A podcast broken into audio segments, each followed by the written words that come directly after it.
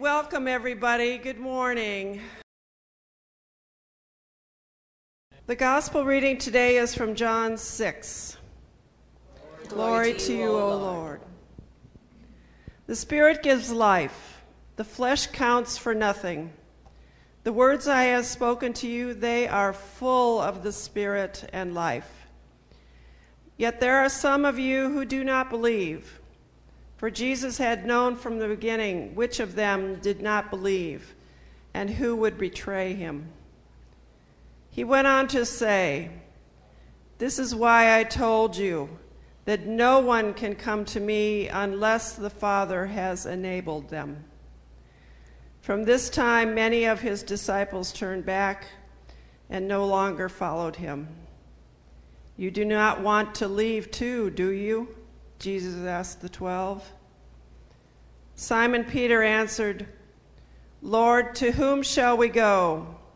You have the words of eternal life.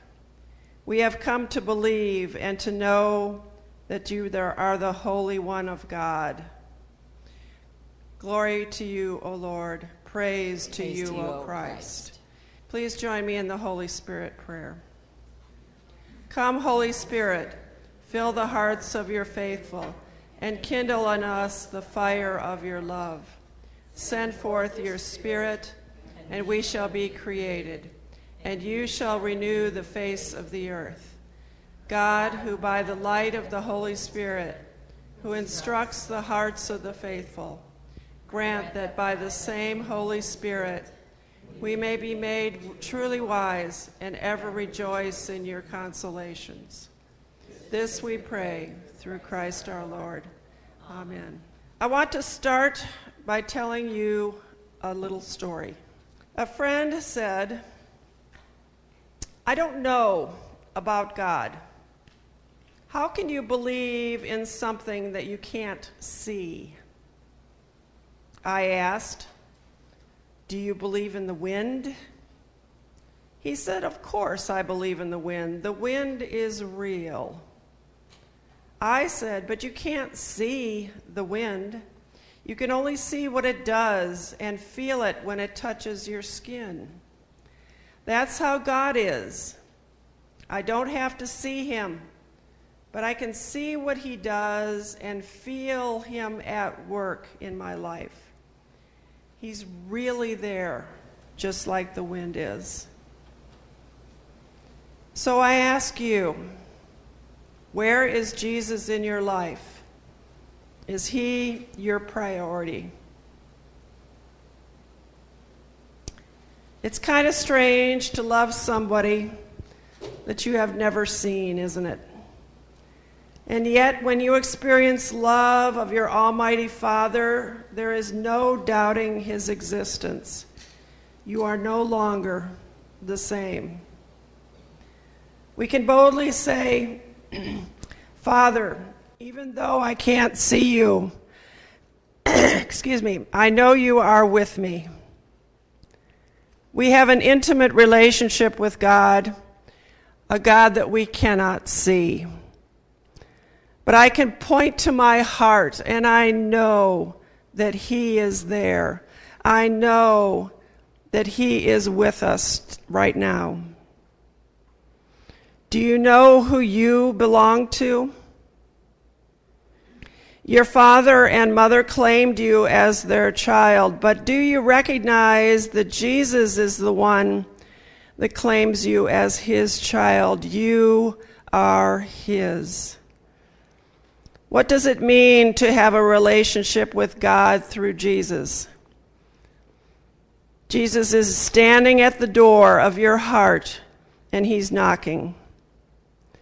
When you hear his voice, you hopefully open that door and ask him into your heart. He comes in and he stays forever. So I ask you, have you surrendered your life to God? Are you only doing the right things on the outside, but something is missing on the inside? Have you opened your heart to God? The gospel I read teaches that no one comes to Jesus unless the Father draws him. God must crack that hard shell of our resistance that covers our hearts and let the Holy Spirit breathe into our souls. Ask God to soften your heart and let more of Him in. We are to commit to God ourselves, our burdens, our souls, our faith journey, our causes, our words and actions, basically our all. Proverbs 16:3 says, "Commit to the Lord whatever you do, and your plans will succeed." The world is a battleground. Since the fall of man in Eden, the world created, God has been in conflict, conflict with Satan. And after the fall, there was a separation between God and man. God's first question to Adam and Eve after the fall was, Where are you? God, of course, knew where they were, but He wanted them to become aware of the fact that they were now lost and separated from Him by sin. God wants to be found again. Are you seeking Him? Are you seeking Him with all of you? If God asked you right now, Where are you? how would you answer? Would you realize that something is lacking? We cannot know intimacy with God through half hearted devotion. When we seek the age, when we, when we reach the age, when we can make moral choices, we must choose whether to follow our own sinful inclinations or to follow the will of God. God promises when we seek Him with all our hearts, we will find Him. Our most valuable possession is God, and all He asks of us in return is our complete devotion. Someday, He will take us to be with Him forever. When we find Him, we have a choice to, to make. Do we continue making our own choices, or do we surrender to His will? I said before that the world is a battleground. Surrender is a battle term. When an army surrenders, they lay down their arms and the winner takes control. Surrendering or yielding to God works the same way. God has a plan for our lives, and surrendering to Him means we set aside our plans and seek His. I want you to live a true life, one that has eternal hope. Consider this earthly wealth has nothing to do with your bank account and everything to do with God and what He is doing in your life. When we surrender to God, things happen. The Holy Spirit enters our lives and begins to fill us with God's character so we can become more Christ like.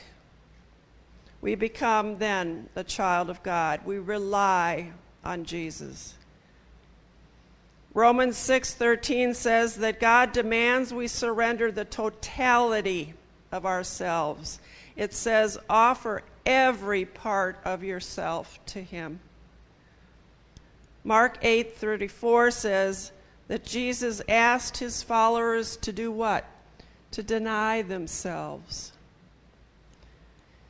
This is the kind of surrender that is pleasing to God. James 4 7 says, Submit yourself to God. Confession and repentance are vitally important. What we do is restore by confessing and repenting that fellowship and communication that we lack. We must acknowledge with all our heart, mind, soul, and strength that Jesus is Lord. This requires complete obedience, which we cannot do on our own power. Paul said that when I am weak, I am strong. God can tra- transform our weakness when we yield to Him. Don't fe- hide your fear or your weakness. Weakness that is submitted to God allows the power of Christ to work through us. Surrender to God and be restored. So we must rely on the power of the Holy Spirit. We are strongest when we rely on Him. When we know our weakness, we are more aware of our need for God's strength.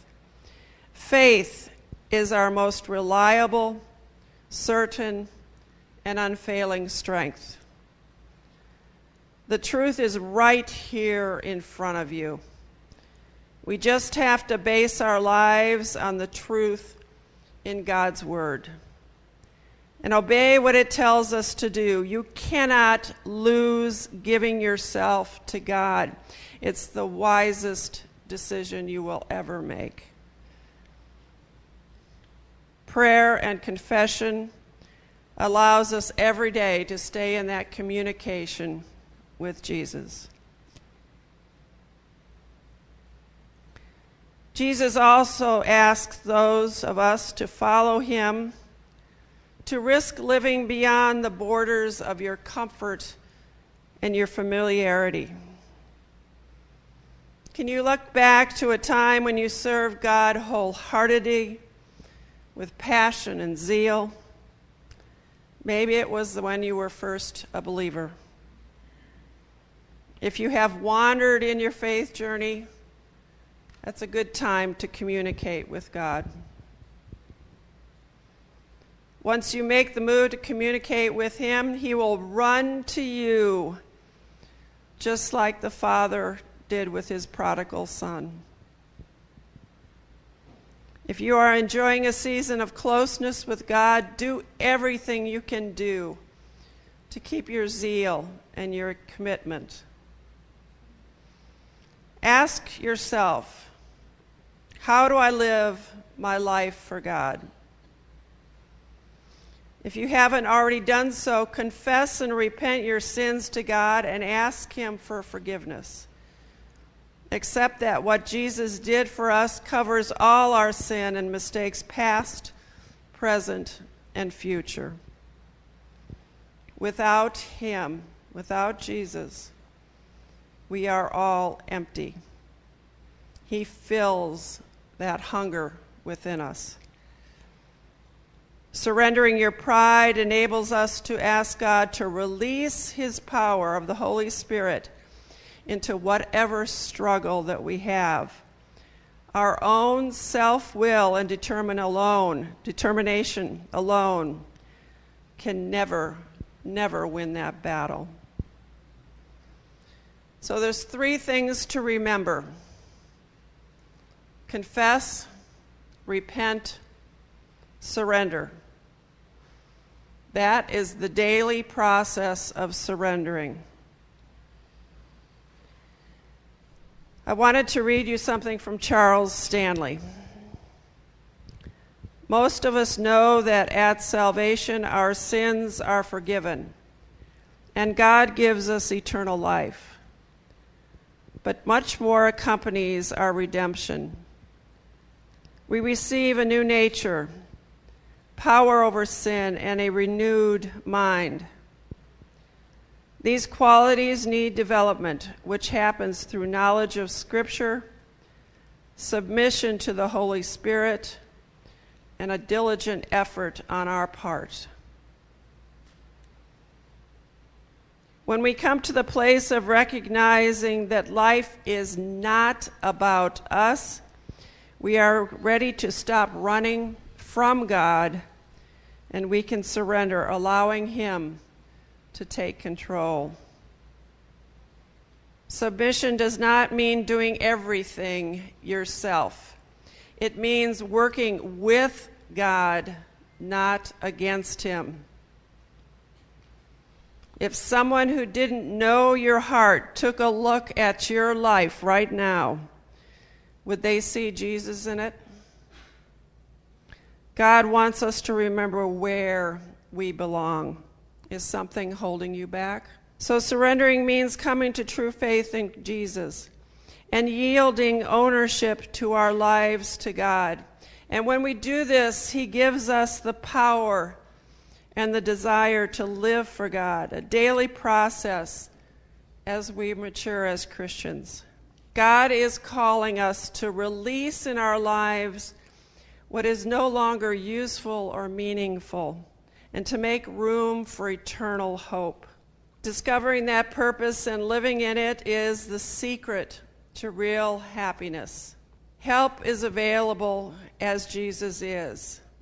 Say this I just need to come to Him more often when I'm troubled, confused, angry, lonely, and also, also come to Him when you are grateful.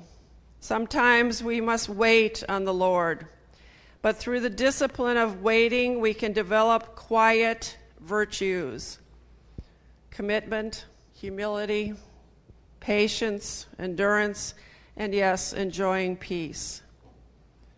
These virtues can take some time.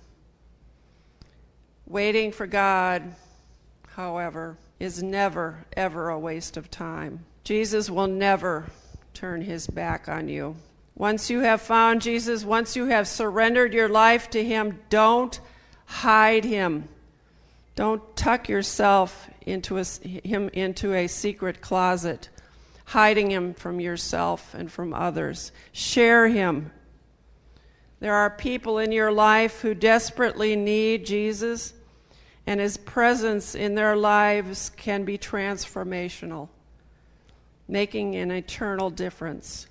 You and you alone can make that difference in that person's life. Can you surrender to God then? Yes, you can. He wants your all. Christ said, Give me your all. I don't want so much of your time, your money, or your work. I want you.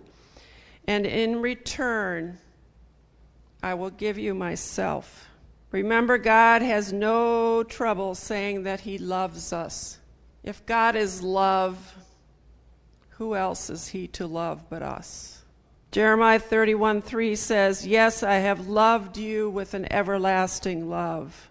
Ignoring God's love is life's greatest tragedy. Do you know? Can you feel how much God loves you? Do you know how many times he has rescued you without you acknowledging it or even knowing about it. In God's love, we are made complete. Receiving it should be our greatest joy and honor. You are not just another face in the crowd. God knows each one of you. Give your life to Jesus and yield to his will. God is someone you can always count on. You can tell him everything. He will wrap his arms around you and tell you everything's okay. You don't have to be perfect. Jesus did that for you. The eternal God who designed you in his image desires to walk with you and to meet all of your needs. Let him fill you with peace with hope and love. I want you to cooperate with me for a minute and do something. Do this now. I want you all to close your eyes. Just close your eyes and relax. Picture Jesus' face in front of yours. Now reach around yourself and give yourself a hug. Come on, I want to see all of you do it. Reach around and give yourself a hug. Come on, men. Reach around and give yourself a hug. Open your eyes. Did you feel the love? So, what you need to do is make Jesus your priority. God bless you all and amen.